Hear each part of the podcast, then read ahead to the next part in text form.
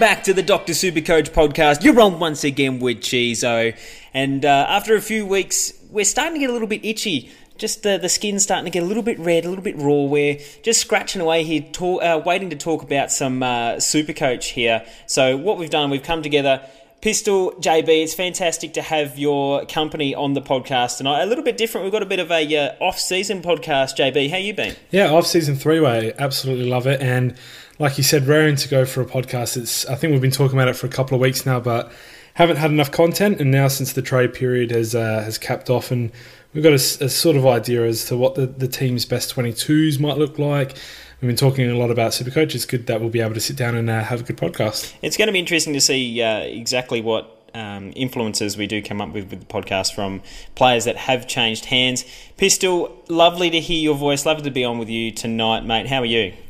Uh, I'm still reeling actually uh, after the grand final defeat. So that's the real reason we haven't put out a podcast because I haven't been able to get out of bed until now. So um, looking forward to talking some super coach, but somehow not talking about uh, the season uh, that's just finished. Look, I hope when you did finally get out of bed, you remembered to put on some pants.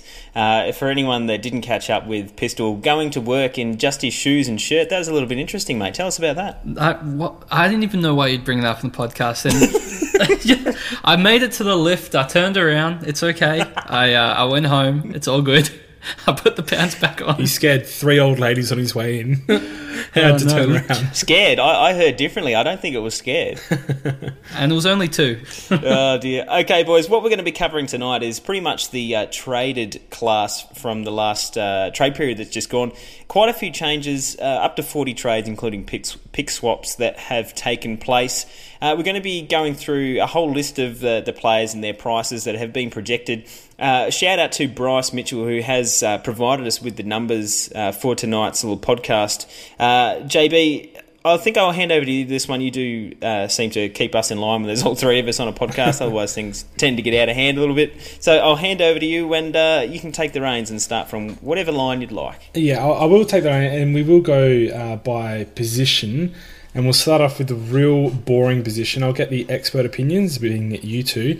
And uh, we'll start off with who will probably be the, the highest priced defender to move clubs in the off-season just gone, and that is Steven May went from Gold Coast obviously over to Melbourne. Now, remembering Jake Lever will also be coming back early on in the season, what do you th- what do we think uh, happens with Steven May? I'll start with you, Pistol. Is he, does he gain any sort of relevance at all? Um, seeing the ball a lot less probably in that Melbourne side, but will have um, a lot more people to kick to with a lot more talent who might uh, mark the ball. uh, look, I think the backline next year is going to be completely overpowered. I'm looking forward to playing uh, with a back six where everyone's averaging over 100.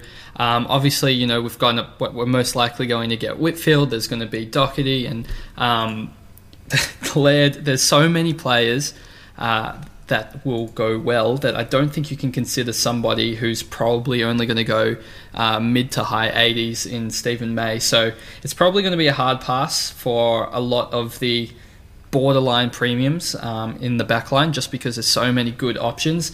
Uh, we might look at a couple of the, the cheaper ones, but yeah, anyone in these first couple ranges is just a, a big no for me. Yeah, you're probably right. And I'll do everyone a favour and skip over Reece Conca and Jasper Pittard there and go straight to Cade Kolodjashnij, moved from Gold Coast to Melbourne as well as his teammate Steven May. And might come in at a tempting price for some people. Go, maybe going to the Melbourne Football Club um, might free him up a little bit, might send Salem into the midfield. What do you think this means for Melbourne and for Cade Kolodjashnij's potential in 2019 Supercoach Chizo? Well, this is an interesting one. You both know how much I loved KK, and uh, in our first um, kind of draft of our, our keeper league, I snapped him up pretty early because I, I, I saw him as a long term uh, kind of potential. But just looking at that trade for um, Steven May and KK, both going for only pick six when I think KK was like pick five only a few years ago, and he does have uh, a few seasons behind him of uh, you know quality super coach scoring. I think he averaged uh, over 90 one year around the, the 90 mark in maybe his second year. So he does have the potential to be a fantastic super coach player, and I think we all saw that. The problem is was his kind of downturn in form over the last couple of years related to the concussions, or was it related to playing for the Gold Coast? And that's um, that's why he's changed clubs. I remember listening to Trade Radio, and um, I think it was Plough that was saying that it was his understanding he was being forced out the door because Gold Coast didn't want him. So um, you can speculate uh, if that's true or not, and whether that's something to do with work ethic, or, or we've seen um, with a few of the players changed. I'm a little bit concerned that he's even going to be in the starting six of their backline. We've talked about Steven May. They obviously get Jake Lever back. Um, Salem had a fantastic year and probably moves further up the ground. I, I, I don't think he's going to be. Um, I guess they can use him across that half back line, but I don't think KK is probably going to be in their starting back six. And if that's the case, how does that impact his role, considering that's what he's done since he's been drafted? So uh, he's probably on a watch list for me, JB, but I, I definitely couldn't start him, particularly when uh, Bryce Mitchell projecting him to be at a 2019 starting price of about 370k there's not really that much to be gained from him uh, unless he goes absolutely bananas. So uh, probably going to be a watch list and, and see how he starts early in the season. Um, yeah, but and, not not one for me. And and I see KK as someone who you can go 80 plus, sort of hover around 85 even as a ceiling, but like you said, to go bananas, we're looking at something 90, 95. As Pistol said earlier, the defense is looking so stacked already, and to me, K doesn't look like the, the sort of player that could go you know upwards of 100 probably ever although he might be a, a steady player for you know 22 games a season for however long his career goes for I, I don't see him as that sort of break the game open you know score big 110 120s you know five six times a year so um, that's me personally. I think he's got a lot of upside, but not, maybe not for Supercoach. And the same might go for this guy, Ryan Burton Pistol. Went from Hawthorn to Port Adelaide in that Wingard trade, of course. And uh, there's been whispers that he might play in the Port Adelaide midfield. Now, personally, I'm, I'm not actually sure what will happen. But what are your thoughts on Ryan if he does get a shot in the midfield in the JLT series? Oh, I mean, 360k is kind of that upper range on the mid prices um, that I think you'd like to take. He did average 83 in 2017. If he gets a midfield role, you'd be hoping he can push 90 plus, but I think it might be a bit too soon uh, to get Burton. He's so young. I know he's so talented, and he will be. I think he will at some stage be a really good super coach option. I just don't know if it's next year. And yeah, as I said before, there's so many options in that back line. Um, I forgot half of them when I was talking before, but even Connor Blakely might get it. There's James Sicily, Jake Lloyd, Zac Williams will be cheap. Um, Crisp was even phenomenal again last year. There's, there's so many. Um, I don't know how you can really start with a higher end mid pricer. Uh, yeah, it does doesn't really fit into kind of I think structures for next season. Okay, well, with that in mind, having a look at the the rest of the defender list who have uh, switched clubs, I think Jack Scrimshaw is one that probably stands out to me, and one that uh, Chizo would definitely be the one to ask about here moved from Gold Coast to Hawthorn practically for free, considering what uh, the draft pick that he originally was. What are your thoughts on Scrimshaw, Chizo? I was big on Scrimshaw in his draft year. It's only in recent times that we've learnt there was a little bit of um, concern about his potential to be a flight risk. And in doing that, Gold Coast signed all their those four top ten draft picks a few years ago on on long term big money deals. I think it was reported that he was on nearly 400k a year if he'd stayed over the next two years. So that they were definitely keen to keep him. The difference, I think, being he's had a little bit of injury concerns and stuff like that. And he wasn't overly happy away from home. You'd like you'd think that Hawthorn is going to be a team that's going to get the best out of him. He definitely has the talent and has the skill. He has you know, he's similar to uh, what a Birchall would be. Uh, good interceptor, fantastic um, off his left boot as well. as a, similar to basically a carbon copy. So uh, the question is going to be: Is he going to get games immediately for Hawthorn?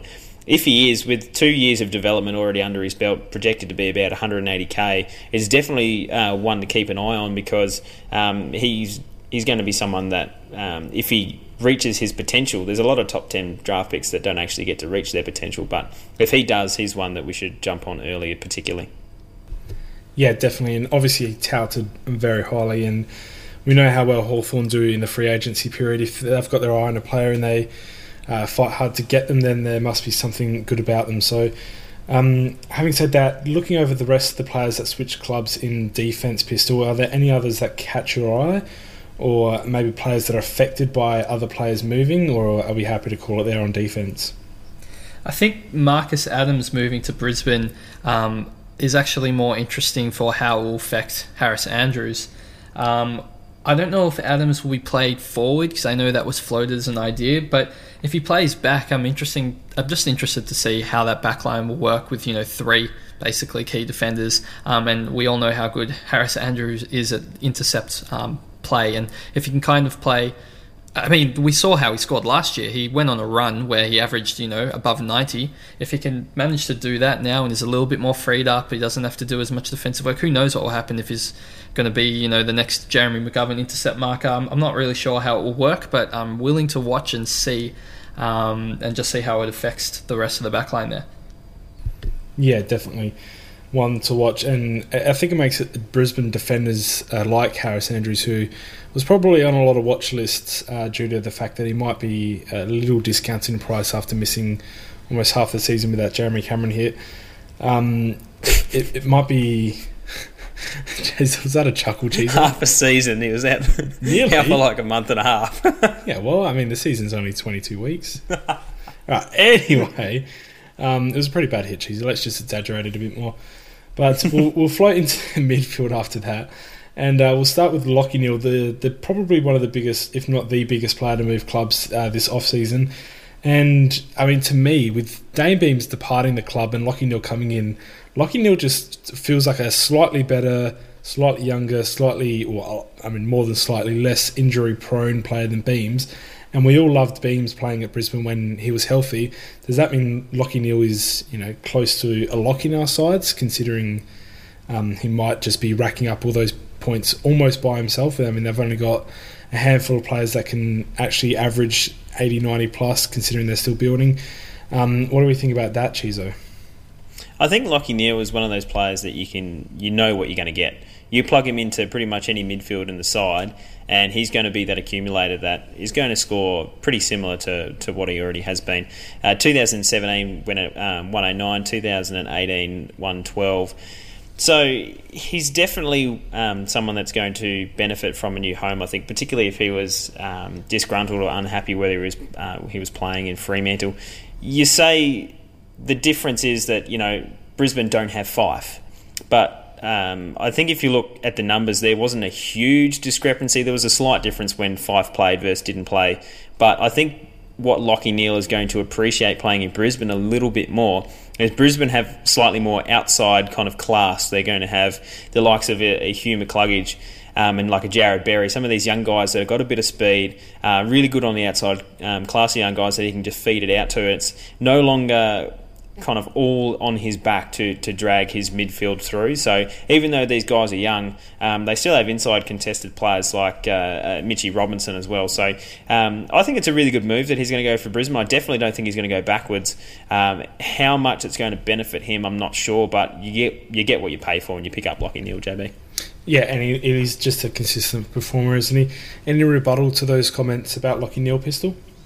Yeah, I just think uh, Fremantle still had the Hill brothers and Ed Langdon on the outside, so I don't know if that's going to be as much of a factor because they're quite good. But just the fact that he's an accumulator and Brisbane don't have now that Beams is gone. Besides Zorko, they don't really have someone who just gets heaps of the ball that Fremantle do. They've got a couple of players that they get a lot of touches, and I think it's going to be a really good fit um, for Lachie Neale. So I think you can um, lock in Neale for uh, 2019.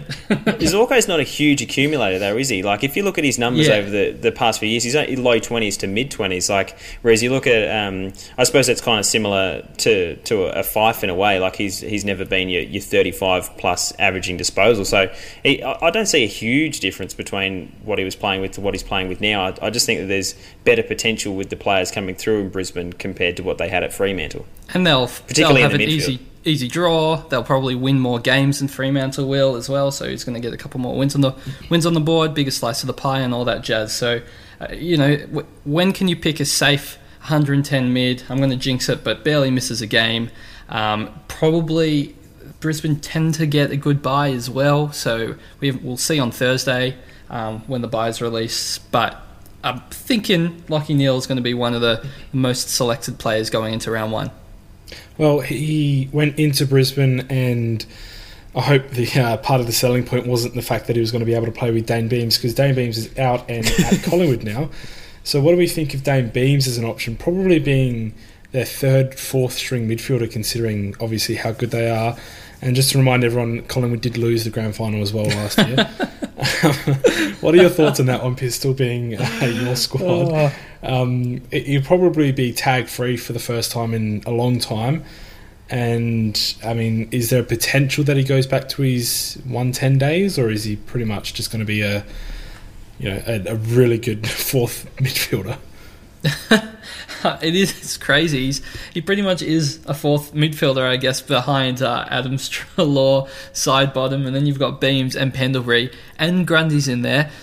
It's just absolutely insane. And JB, I don't know if you can pick a Collingwood midfielder um, to start the season because we just don't know enough about how they're going to line up, who's going to play where, and how it's going to affect all their scoring. It's it's just a bit there's too much going on. We haven't really been in this situation before where there's literally five plus midfielders um, and six, including the Ruckman, who are all capable of going 110 plus. Um, you know, Collingwood in their prime with Swan, Pendlebury, and Beams, they all averaged um, you know 115 plus, but you know getting six players 110 plus in one position, it's it's a bit crazy. I think I'm going to stay away from you know the minefield, but it's possible that he does really well. But yeah, it's just there's a lot of good midfielders as well, and ones without less ones with less injury risk and less uh, risk in general. Uh, I'm just going to jump in. Yeah, go. Uh, just in terms of Dayne Beams.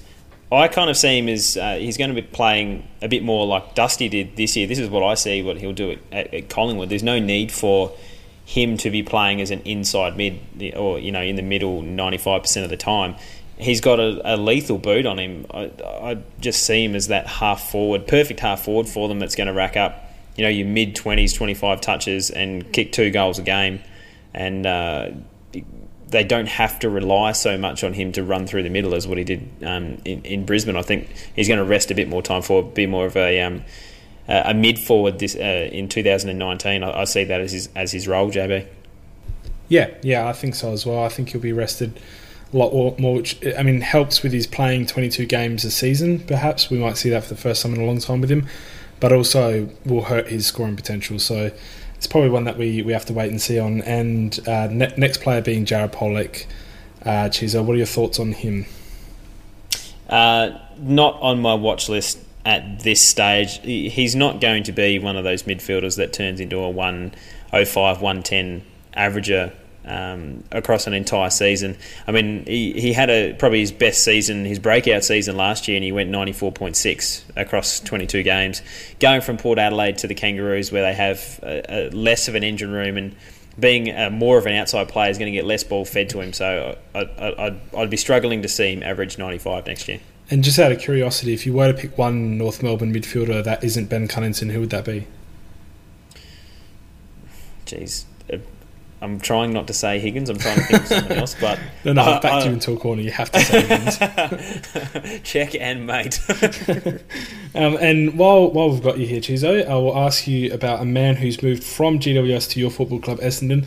That being Dylan Shiel, might start below the 500k mark, considering his lowly average of 90 the season gone. What are your thoughts on him? Is there any chance he actually breaks out into what we've thought for years now could be a 110 plus superstar, or is he going to be more of the same sort of 95 to 105 mark, sort of just you know consistently good but not amazing type of player? I think he's going to score pretty similar to Hep. Like he's going to be that 95 to 100 mark. He's going to have games. We've seen at GWS, he's had games where he's gone um, big into the big ton numbers he's not going to be the saviour that a lot of Essendon fans are thinking. He's just one piece to the puzzle, one piece of the, the best 22 two that we have. And we're still deficient in the midfield. So it's not like he's going to walk into Essendon um, and just rack them up from, uh, from day dot. He's going to be a great player. I don't see him being one of the, the starting midfielders in our teams because if you're picking someone around $500,000, to make worthwhile, you need it to get to like 600, 650 Um, to, you know, if you're not going to keep him, so to, to make a bit of money off him, he's just not going to go up in price enough, and I don't think he's going to be someone that you hold for the year. So he might be good um, for Essendon in, in helping our midfield, but I don't think he's going to be helping our super coach midfield next year. Which is kind of good because, I mean, to me, I think he'll be very highly owned considering uh, he's so highly touted. Obviously, a lot of Bombers fans, you know, in general, let alone that place. It's just hype. It's hype. Yeah, there's there's a lot of hype, and for us experienced coaches, and for anyone that's listening now, I think he's one to avoid. I mean, definitely at the start of the season, um, if he does start, you know, racking up those big scores, he can always be upgraded to later on. Just not someone that I'm looking to start personally because the the upside just to me is not there at the moment, and until we see that, there's there's just no reason to jump on. Now, uh, Pistol, talking about uh, premiership pieces being added to teams, Gold Coast got Anthony Miles, so you know, look out for them this year. What are your thoughts on him? Him being obviously your favourite player in the AFL. Just uh, quickly before we, we touch on my favourite player in the AFL, um, I think the biggest impacts of Dylan Shiel going to Essendon is actually for GWS. Obviously, there's another you know prime midfield spot in that GWS side who do score particularly well in Supercoach.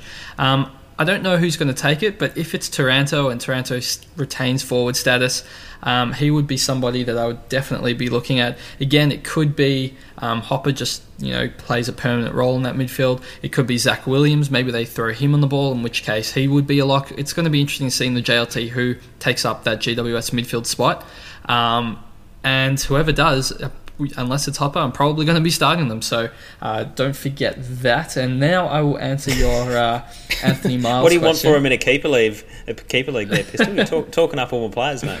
Uh, I'm doing it on purpose. Uh, I get commission on your trades, right? um, Anthony Miles, uh, one game last year, scored 90. Um, he he's somebody that when he plays a full game, he always scores well. I said that during the season. I said if you wanted to be crazy and trade him in before his first game, you may as well do it because he's not. Even if he, he I said he's probably not going to play three games, but if he plays at all, he'll score at least ninety, and he scored ninety, and I don't see why he wouldn't average ninety plus as well if he plays every week uh, for Gold Coast. My worry is that we saw what happened with Barlow. We thought he would just be, you know, he'd just walk straight into that 22 and dominate and get 50 touches a game.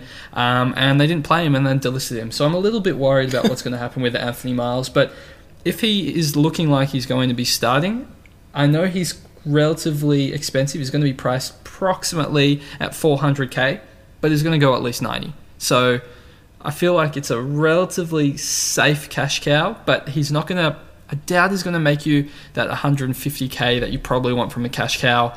He's probably only going to get to 500 or low 500s. I don't know if it's enough, but he's going to score well in the meantime. I think it's going to be a, a super awkward puzzle piece for when you're uh, constructing your sides. And there's other players around him that are also really awkward prices, like nearly identical to him. Um, JB, I'm sure, we're going to go through Nick Newman, Aaron Hall, Tom Scully, etc., and they're all roughly going to be 400k as well and I don't know how many you can pick. So, well, well, based on that, who would you pick out of those four players you just read out? Obviously, uh, Nick Newman, Anthony Miles, Aaron Hall, and Scully all moving clubs in the off season.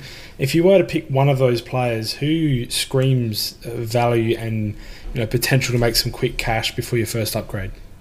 None of them. um, look, Hall has started. Hall started like a house on fire um, in the past, as in going over 105 for the first, you know, half a dozen games, and that that's how you make a quick buck. But he still ended the year in 2017 with 92, so I think he's still probably going to go around that mark. And Tom Scully as well has always been somebody that's averaged, you know, between 90 and 100.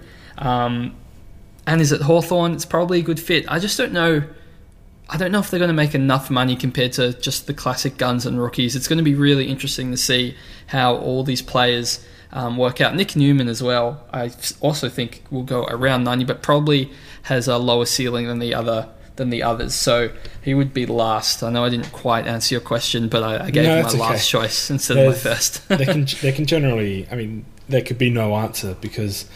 JLT will tell us a lot, and at the end of the day, we talk about these players a lot in the preseason, and a lot of the time we just don't start any of them. And players that do start them, maybe one of the four works out in the first, you know month, and that, those players fly. But generally, three of them fail, and you know picking that one could just be more of a headache than just picking none of them and, and going guns and rookies. So. Um, it's, it's going to be a tough one. A little bit lower in price. Dan Hannebery moved from Sydney to St Kilda, obviously uh, very, very highly spoken about and looks like he, he might be maybe 50k cheaper than the people that we've just spoken about. What are our thoughts on Hannebery? Obviously, during one of the worst seasons of his career so far, and you know, being that uh, I mean, had a lot of injuries, always played with injuries apparently. So, are we thinking that he might get back to full fitness and maybe back to his best at St Kilda, or is there just absolutely no trust there, uh, Chizo? Look, it's not something that I'm going to run away from. Like I've I'm hearing a lot of talk about um, even non super coach related how you know his whole career is cooked. He just needs to give up and go, you know, away from the limelight. He's past it. The dude's like 27 years old. He's younger than me. For, like, I probably shouldn't uh, uh, tell everyone my age. You're really um, old, Chizo. How old I am, yeah.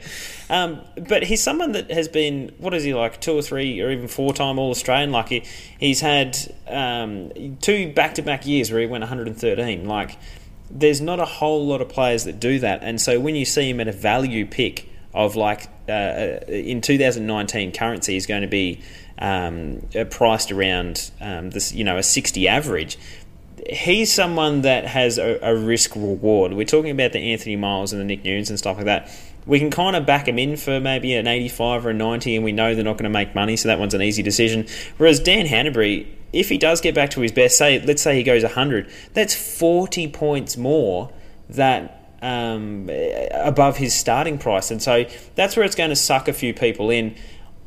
It's going to be down to his role for me. Like when he was at um, Sydney, he was probably 65, 70% outside thirty percent inside. He's got uh, the ability to change those percentages up depending on what the team needs. St Kilda have a pretty poor midfielder, so uh, midfield. So it's, um, in my opinion, I think he's going to be spending maybe a 50-50 split through the mid in that case. If I had to go out on a limb, I don't think he's going to get back to the heights that he did in um, the years where Sydney were really competing for flags. But I, I, definitely do see some value there, and it's it's, it's one I'm going to keep an eye on. I'm not going to be like a lot of people that are like, oh, he's on the never again list. His career's cooked. I'm definitely not seeing it like that. I'll be keeping a close eye on, and uh, he's one that I'd be willing to take a punt on if I'm, you know, I've done the numbers and I'm confident that he can put out an output that's going to generate enough cash because he's not one that we need such a high ceiling to make money off even if he goes 85 to 90, he's still going to be generating some cash. And at 330, that's that's kind of affordable. Just think about the, the likes of Jaeger O'Meara and how many people buy onto him, uh, you know, year in year out uh, over the last few years, and that's basically the same price for the same output output that we're kind of expecting. Yeah, and I mean it's going to be very hard to resist him if he does put out a score of 100 plus in the JLT. I think a lot of people will be tempted, considering obviously a lot of people have good memories, a lot of people will have bad ones. I think a couple of years ago he was one of the most highly started midfielders and averaged something around the 80 mark. So um, there's going to be some angry customers. There's going to be some people that you know uh, reminisce back to his 113 days. If he puts out 100 plus in the JLT, he might be difficult to resist at that price. So well, he's definitely a wait and see, but someone that I'm, I wouldn't rule out either. Um, Pistol, if you've got any comments on Hannebery and maybe even someone like George Horlin-Smith, who moved from Geelong to Gold Coast should be playing regularly in, in that side. Um, will be priced under 300k. Are these the type of cash cows that we should be looking at, or are they really avoid? Um, maybe maybe a no on George Horlin-Smith. I, I, don't think he's got potential to go above 85, and I don't think he's going to make enough money. But um, I think I, I, agree with what Cheezer was saying about Hannebery. It's just even though people are saying he's been cooked for two seasons, in 2017 he missed one game and averaged 97. And like people saying he was cooked because he wasn't scoring 110 plus. 97 is still great. He's priced at 60. If you're going to be able to buy him for 330k and he averages 97, you're making the money that you wanted to make. As Chizo said, people wanted Jaeger to just to go 90 and they're paying essentially, you know, the same price. Um, I think Hannebery's got pretty good chance of going above 90 next year but we'll know more on the JLT. If he if he's scoring those 50s and 60s in the JLT, it's obviously going to be a big no. But if he comes out um, with two, you know, 90 plus scores, then he's probably going to find himself um, in a lot of people's sides, including my own. Um, and just uh, to recap, a kind of an interesting point on um, those four 400,000 players that we mentioned before, um, a tactic possibly could be just choosing one of them. Doesn't really matter which one because they're all the same price. And what burning a trade at the end of the second round, just jumping on which one is best and using that position more as a, a flexible spot and just trying to pick the best cash cow rather than actually caring about you know nailing it from the get go. Chizo, um, has there ever been a more pistol tactic ever? No, I, am I'm, I'm literally. You can't see it right now, but I'm just smiling from ear to ear. Just going yes. like you. He's going to run out of trades by round you burn five. Through again. your trades by about round fourteen, and this is just an. Why don't we just have fluid positions in our mid price and midfield position? We guarantee to trade one. Let's just. Ah, uh, pistol. I love you, mate. um, so I'll, I'll, take that as a no, but we'll, uh, we'll we'll talk about that closer to the preseason time, I'm sure. Yeah, definitely. Now, uh, I'd like to go over to the Ruckman. Uh, there were four Ruckman that moved clubs uh, in the trade period. One being Brandon Braydon Preuss, sorry, Jaden, Jordan Roughead. Oh, I can't get any of these names right. Um, Scat Lycett and Tom Hickey. Might as well stuff them all up, to be honest. But um, who who stands out to you here, uh, Pistol? Because to me, I, would automatically cross out Roughead and even Scott Lycett as players that could, uh, you know, score a high enough total to be justifiable in the team. Even the same with Tom Hickey, even if he replicates what he did this year, which somehow is a 90 average, um, it, it, just wouldn't be good enough to, to compete with the real top hitters. Now, Preuss, moving from Kangaroos to Melbourne, a lot of head scratching happening on this one. And if you could convince me in any way why it happened or whether we should look at him in our Supercoach teams, I'm all ears. oh, it's a bit confusing, isn't it? But JB, back on your Lycett point, do you think there's any chance that he can go above 90 next year? I mean, I think he and Ryder will play in the same squad. I think they're both best 22 and will probably rotate between forward and ruckman because they both do that really well for, you know, ruckman that are good at tap, tap rucking as well. But 90 plus, I mean, no, I, am not sure Ryder will average that even. So I'm, I'm just, yeah, I don't, I'm not convinced our Ruckman. Well, if ah. something happens to Ryder, um, he might be worth a look. But I've, I've, got a feeling it's possible that he gets DPP, um, and the ruck forward status is always a bit handy, especially if you're going 90 plus. You could possibly select him in the forward line, um, but I don't know that for a fact anyway. I mean, I you, could, you could get Lycett and rest off and, and just rotate, right? DPP if, forward ruck. If he gets, yeah, if he gets uh, forward says you wouldn't do it, but it's certainly. Uh, I mean, port port people would. Uh, I'm thinking about it right now. port people might. Uh, back to Braydon Preuss. I don't know why he went to Melbourne. They said he'll get guaranteed game time, but it's not going to be in the ruck, is it? Like, surely, surely you can't displace Gawn. Um, unless it's one of those things where they're like, to be the best, you have to beat the best. So I'm going to Melbourne to displace Gawn and you know I won't rest until he's on the bench and I'm starting ruckman or something like that. Um, he's only projected to be priced at 243. That's cheap, JB. I mean, if the guy can average 80 plus, that's probably a win as a cash cow. But I don't know if he can do that playing a weird role. He's a great scorer when he's a starting ruck, but I don't know how he's going to go as kind of a ruck forward option. We'll have to see in the JLT, but it's not a hard no. It's definitely not a hard no because he's he's got that scoring potential. We have no idea about the role though. And if he's looking like getting into the best 22, Chizo, what do you think about Max Gawn as a starter? Because, I mean, we've really got Grundy and Gawn as our R1 and R2 pretty much already penciled in for next season. I know they always change, but you know I feel like this is a pretty safe time to say that that, that trend will be bucked. Um, those two, you know, pretty safe calls in your top two, but Gawn may, uh, yeah, now Gawn maybe with Preuss in the team. Does he take a little bit of a hit? Is he a little bit more risky? Do we definitely start Grundy and not Gawn?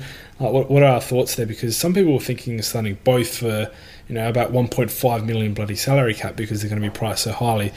Um, you know, is this sort of the Todd Goldstein with Preuss as well, where we sort of just don't trust them as much and don't start them? Or what are your thoughts on this, Chizo? it's a complex question, isn't it? it? It's one that we get pretty much every preseason. We get into this situation. We probably saw in 2018 a little bit of a shift between um, teams that had two kind of designated ruckmen in the same uh, the same squad. It's not like um, the Eagles last year that had Vardy and Lycett in the same team, like pretty much doing equal work, splitting it like that. I think what Melbourne have realised is towards the back end of the year, Max was really struggling. His body was banged up and was basically doing the minimal amount of effort during the week just to get up for game time. That, I think that's what they realised. And because Max is such a key factor to the Demons, they do need someone to back up. I think what did we have last year? Like Pedersen and and and McDonald were spending time in in the ruck. Like I think they've realised that they have the best, or, at least the top one of the top two ruckmen in the competition right now. But then what comes after that is the question. So I think Braydon Preuss has gone over to Melbourne because he's been guaranteed game time. But I think that's more that he's going to be um, kind of like a Rory Lobb, spending most of the time in the forward line if he is playing, chopping out Max, and if Max needs a week off here and there. Um, for if his body does get that bad, I think I think the idea is that they're going to protect Max by having Preuss, uh, uh, Preuss in the team. So the by that by that comes um, finals 2019, he's going to be ready to go, and so I don't see it any difference to the Cox and Grundy situation of this year, JB. So we think it's okay to start Max Gawn. Yeah, yeah. I, I think at this stage I'm not um, kind of scared off picking Max just because Braydon Preuss is there. And uh, Braydon Preuss has played what eight games and averaged sixty. Uh, he's not going to um, dethrone the best ruckman in the competition right now. He couldn't get a aging um, Goldstein out of the, the North Melbourne side. So at this stage, I'm not worried, but he does have the skills to be an elite ruckman and hopefully it's just to kind of split some time to, to keep Max's body um, going through the motions rather than breaking down by the end of the year. Yeah, and I tend to agree with you. I don't think Max Gawn will be truly devastated by this move, and I, I don't think he'll suddenly pop down to a 90 average player. Um, I'd like to hear Pistol's thoughts on this as well. Um, does this make Gawn harder to start, or are we still as confident as ever? Yeah, I disagree with both of you. I don't know what you guys are talking about. I do not want to start Gawn hearing this news at all, especially when I'm hearing words like he's going to be more rested, he's not going to be banged up as much. That to me is like, okay, well, if they're, they're resting him forward or they're not playing him, that's not a ruckman that I want to start. Um, especially someone who's going to start at some ridiculous price like 750k. Um, I will wait and get him when he's cheaper by either starting Preuss or starting a, a, cheaper ruck option if possible. Um, and I think you know there's some rule changes that will help some ruckmen like Grundy. So I'm more uh, I'm leaning towards starting him.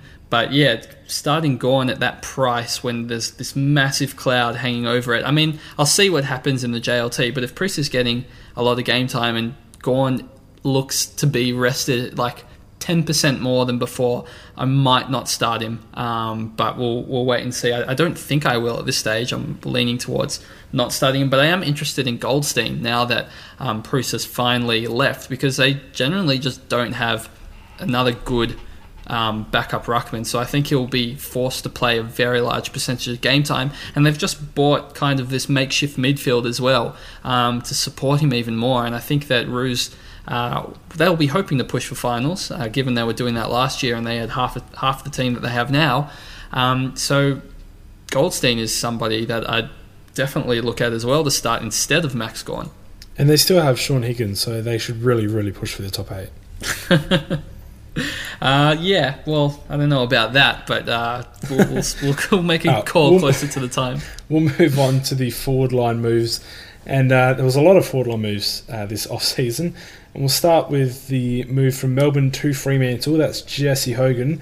Managed 90 plus average the year gone, looking to start at around 500k. Will be Fremantle's only player inside their forward line that's capable of doing anything unless Walters goes back to there. And um, doesn't have to really be concerned about Taberner taking too many goals away from him. I think they had the the fewest amount of goals kicked from their leading goal kicker this year than ever, maybe. I could be wrong, but I, I know I feel I like you're just making that up. Look, I could be, and who's really going to call me out about it? No one. So, Um, I'll ask you first, Chizo. What are your thoughts on Jesse Hogan? Can he pull together a, a big 90 average? There could be a lot less um, desirable players in the forward line than, than what we imagine there would be with the. I mean, I, I highly doubt players like Dangerfield and Dusty get thrown into there. So, is Jesse Hogan someone a bit of a point of difference that we could be looking at? He did start the year very strong this year. Yeah, I, I, he's definitely gonna, not going to play the same role as what he did at Melbourne, playing at Fremantle. I think he's going to be more of a, a stay at home forward for them, and he's not going to have the same supply. So he's definitely not going to increase his average. He will still be a good player, and particularly a good AFL player. But in Supercoach, I just don't see him being relevant this year. I'd rather spend you know 70k less and pick up a Tom J Lynch uh, at Richmond that's getting really good supply over paying big bucks for Jesse. I don't, I don't see him. Um, well, let's talk about that. Do you do you think Tom J Lynch is someone that we should be looking to start in our sides? It's, it's a tough question. Is it the price point is what gets me? Projected to be about uh, 430k. There's wriggle room there for him to increase, but is he really going to go right up towards the top echelon forwards and, and go near 100 average is is the question because if you're uh, you know forking out 430k to pick him up you're banking on him to be an absolute elite scorer in the forward line yes uh, as you said there might be um, a differing uh, you know smaller options that we could pick from this year and we might be forced into being creative but I think he'll be a good scorer but I'm not sure if I'm, I'm willing to outlay that uh, but I, what I'm saying is I would pick him over Jesse Hogan at this stage. Yeah, I think that's fair enough. And Pistol, do you have similar thoughts? I do, but I also have a crazy theory. Hear me out.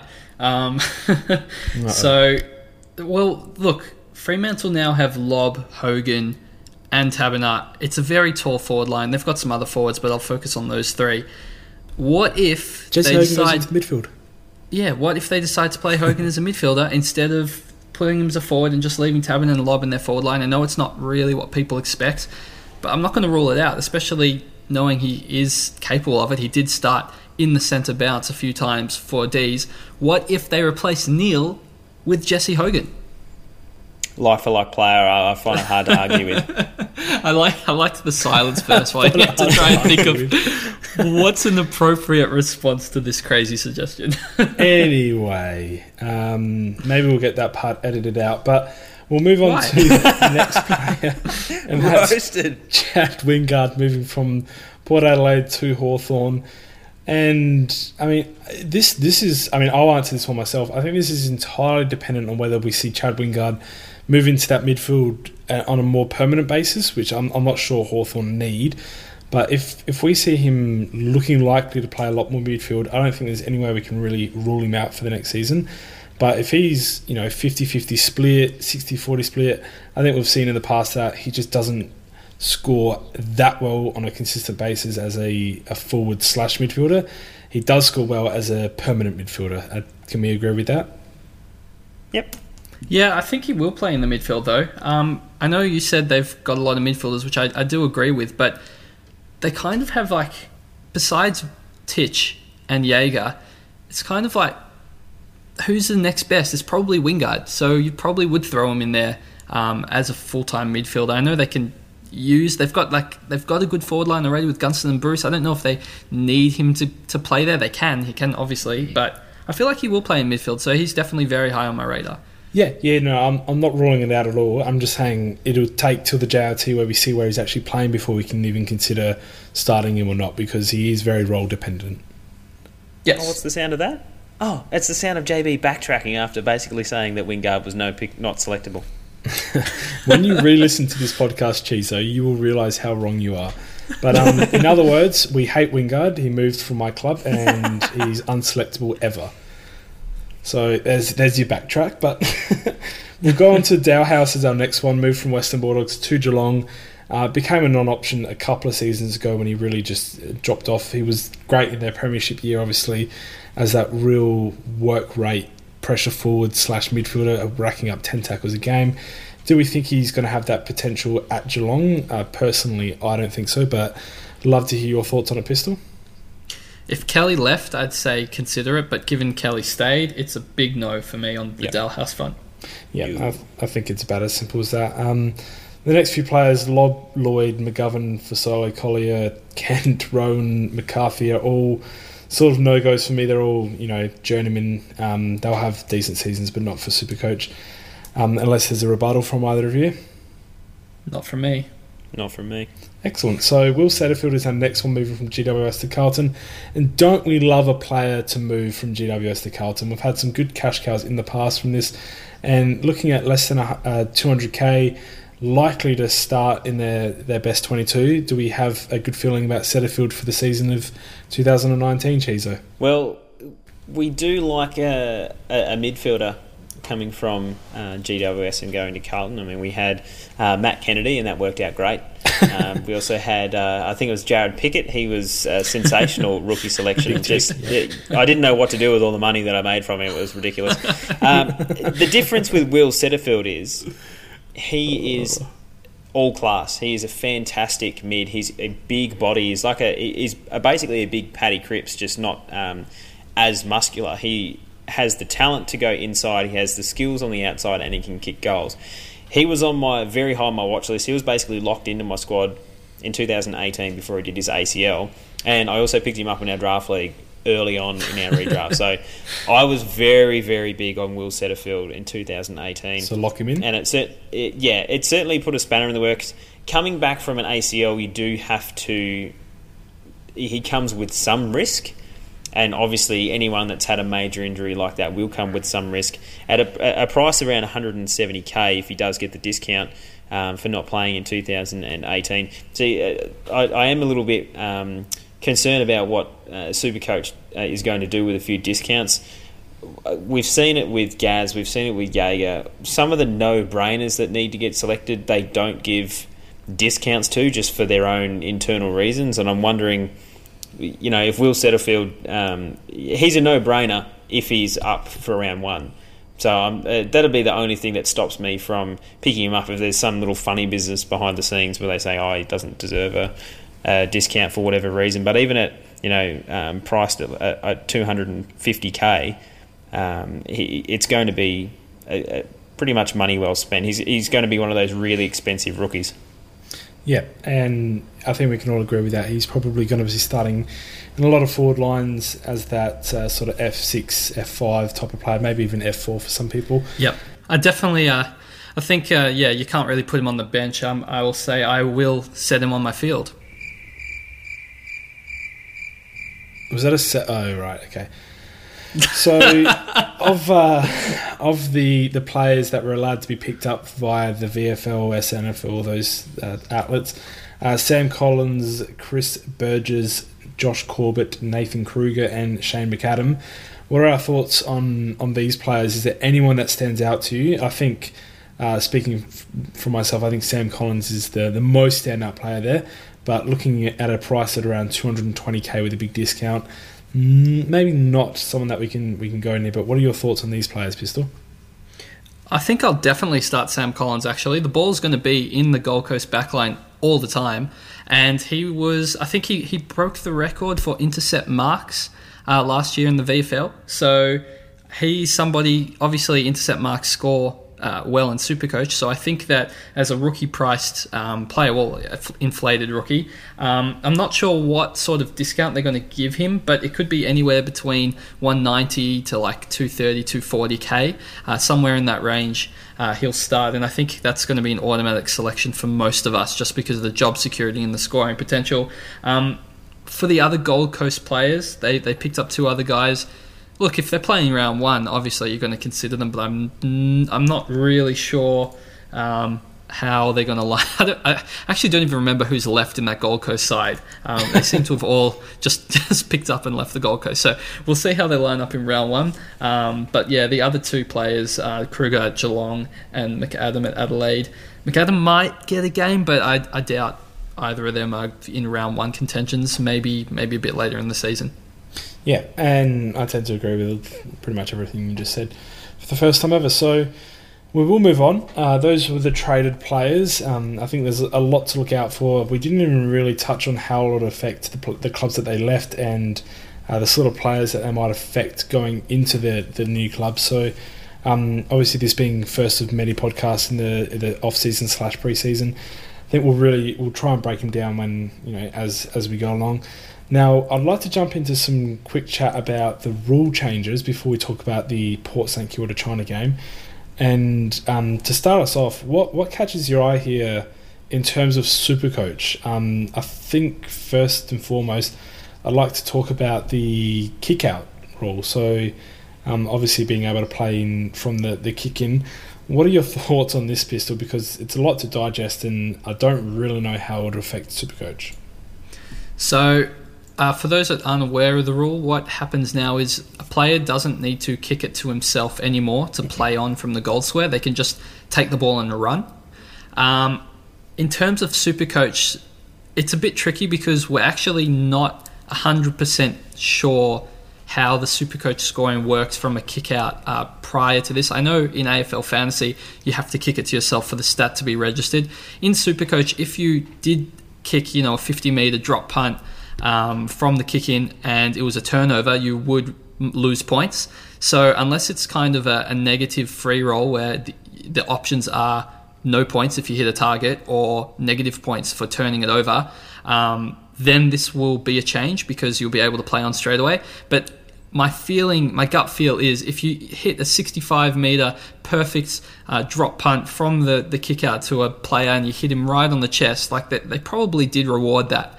Um, I did did tweet Fantasy Freako for confirmation and he uh, solidly ignored me. So uh, uh, shout out to Fantasy Freako. Hopefully he responds soon um, for confirmation on that one.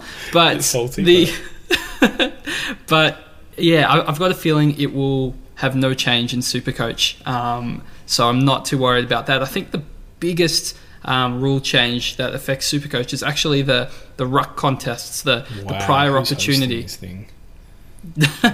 you, you, you asked me which which one will have the biggest effect. It's No, definitely carry going to be the ruck on. contests.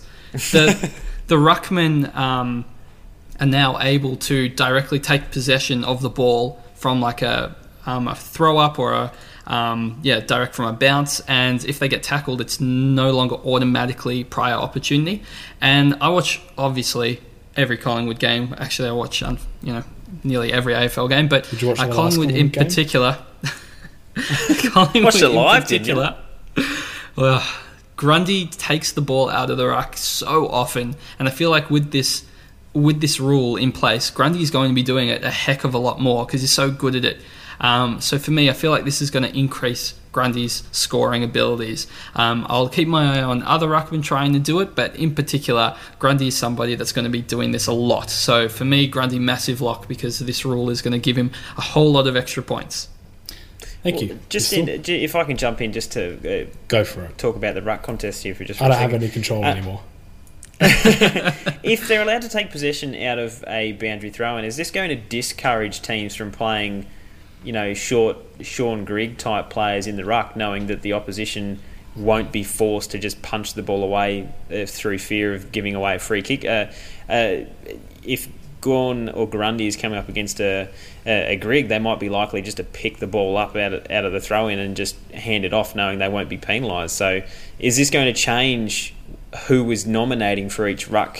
Um, you know, during the the course of a game, compared to what has been, where shorter players have been, um, you know, not really providing effort, but providing a body to compete. Let's Yeah, I play think like an extra midfielder. Yeah, I think you're right. Yep, I think they'll ruckmen are going to get more more time on ground possibly. So, or they'll play go back to two ruckmen. So uh, it's either going to be really good for ruckmen or really bad for ruckmen. Take your pick. Yeah, I, I think personally it'd be really good. So um, hopefully that that's good good signs for starting someone like Grundy. The next one I wanted to just chat about quickly was the hands in the back rule. So a, a player can now place the hands on the back of his opponent to protect his position in a marking contest. So, um, provided he does not push his opponent in the back. So, formerly this was being uh, treated as a free against. As soon as you saw their hands in the back, um, the you know the player would give it a little bit of a jump forward, and it was always considered a free against.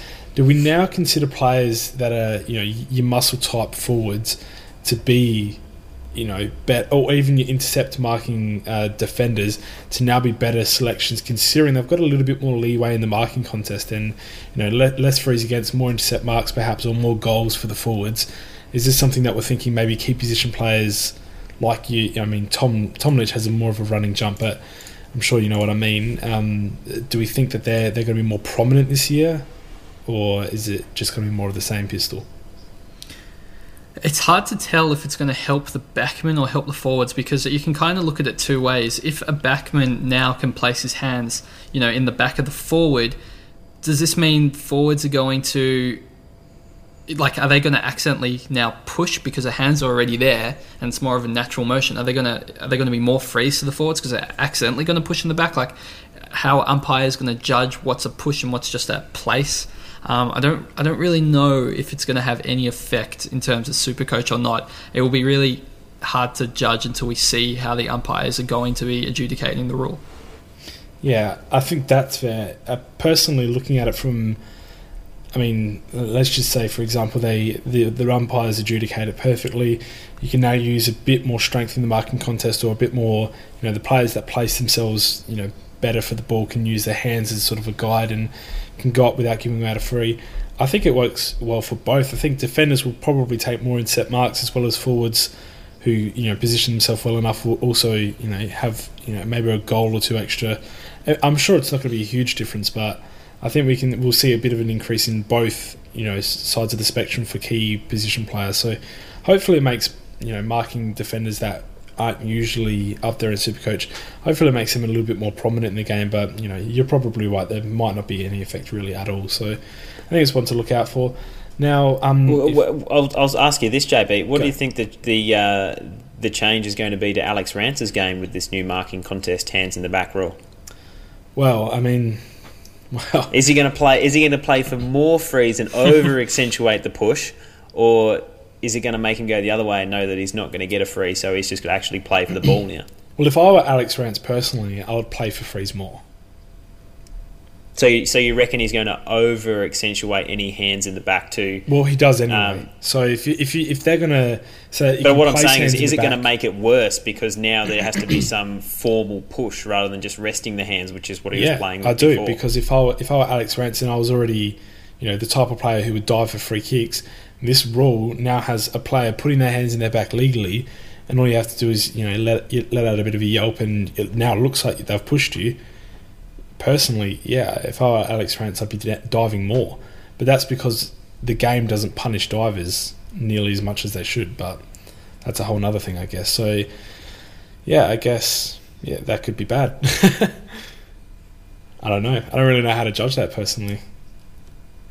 Yeah, well, sure the uh, the rule that doesn't really have too much of effect on Supercoach, but more of effect on uh, player positioning for the 2020 season um, is probably the the lining up at centre bouncers having to have six defenders, six forwards, and um, the six in the midfield. It's pretty interesting to see um, players that are now like before when there was loose men and stuff, it was hard to judge who was playing what role. But now when there's like six defined defenders, you know that all of those um, players are getting, you know, I guess how you'd put it, like percentage towards their chance of getting defender status for the for the next season. Um, I think it also might affect the quick kick out to the centre as well because obviously there's no loose man immediately. Um, but I think what will end up happening is Ruckman will grab the ball out of the ruck um, to cause a ball up, and then after they've done that, then they can have a loose man in the back. Then any player can play anywhere. So I think we'll see a lot of ball goes up, Ruckman grabs the ball, holds it in, and then we reset, and then players can move wherever they want just to kind of get around that rule. So what you're saying is Higgins is likely to average 120 next year. if he's winning the ball every single time from the Goldstein tap and then booting it long into the forward line and having one of their forwards mark it, then every single time, then yes, Higgins will average 120. That's easily possible. easily. so in this in this situation, if you wanted to get people into defence, what you're saying is because you're not going to be penalised as a ruckman, just jump up and grab the ball and then fall to the ground and wait for the whistle to be blown for a ball up because you can't be penalised. Watch yep. all your forwards sprint to the back line and now yep. there's your back line.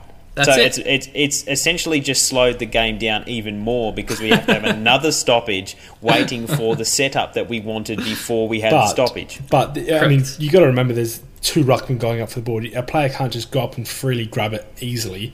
You're up against someone like Max going like that. Someone's going to be able But, but it's a centre bounce. How many centre bounces are exactly perfectly in between both of them? They both have a fifty percent equal. That's one of the things that Absolutely makes our zero. game our game great.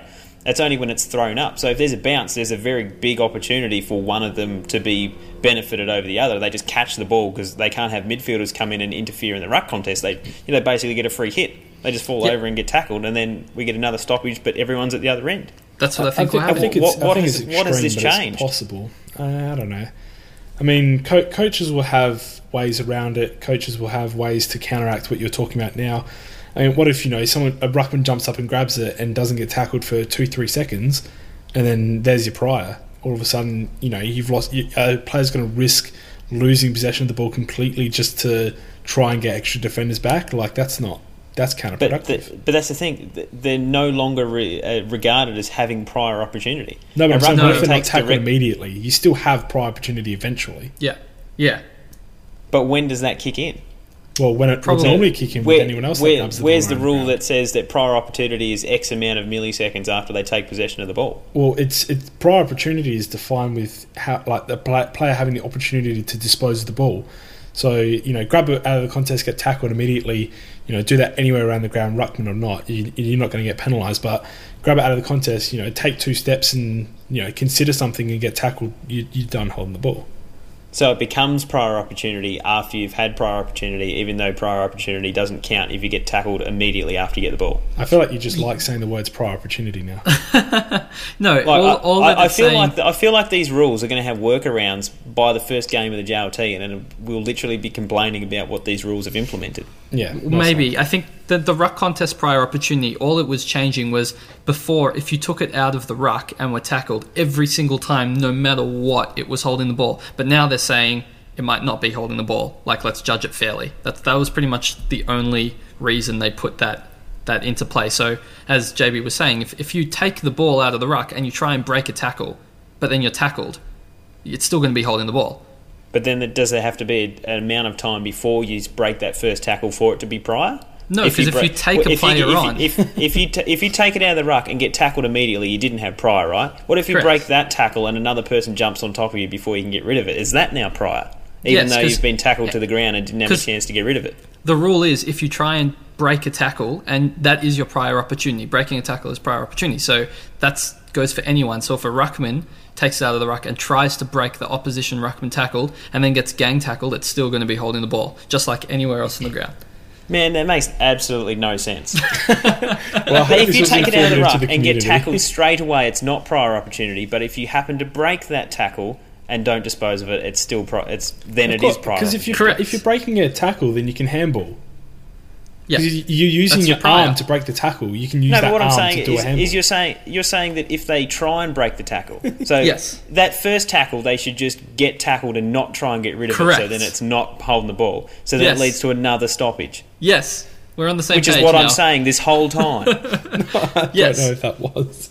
Anyway, so Port versus St Kilda will be happening in China this year, and uh, you know, sad news for Gold Coast. I'm sure all their fans will miss travelling all the way over to China. But um, that will now be happening in round 11, which we can assume, as per previous seasons, is an actual bye round, which I mean formerly wasn't the case with round 9 being uh, Port Adelaide and Gold Coast's bye. So this could now affect our judgment of starting port players or not starting port players. I'm not sure how many St Kilda players I'd consider starting, maybe Hannebery. But um, now we can can we now freely start these players, Pistol, or is it you know is this just freed us up completely?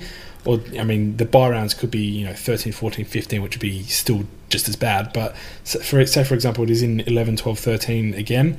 What are our thoughts? Well, I think last year was in 12, 13, 14, but the year before that um, Ah, okay, yeah. has been around 11. So we don't know until Thursday. It, it may fall in the bye rounds, in which case it's, you know, it's as if we're back to normal um, without the China game. Um, but if it kind of falls in round 11, the byes are 12, 13, 14.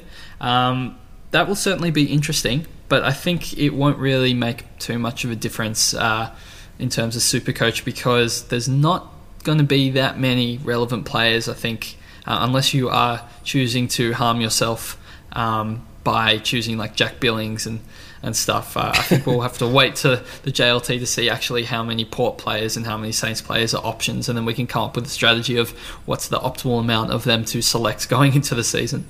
Yeah, and it, it might be the fact of like we've done in previous seasons, waiting and then jumping on them after their bye and you know, getting them for all three bye rounds. So Yep. if it is the week before, then you know that could be even better because we just get more weeks of sample size as to whether we should start these players, and then get them straight off their own bye and straight back into the action. So um, something that will come out in the next couple of days. We'll obviously podcast again. Um, Probably after the draft because we know Chizo loves it so much, and we'll discuss all things that, that has happened between this podcast and that podcast. So I think that'll wrap us up for now. Unless uh, Pistol Chizo, any more comments? No, I look forward to the fixture. Yeah, I can't wait until round one where we get to see uh, a couple games at the new DC stadium. It's Marvel. I'm just trying to stir you because you get mad every time I call it something different. Damn it! Oh boy.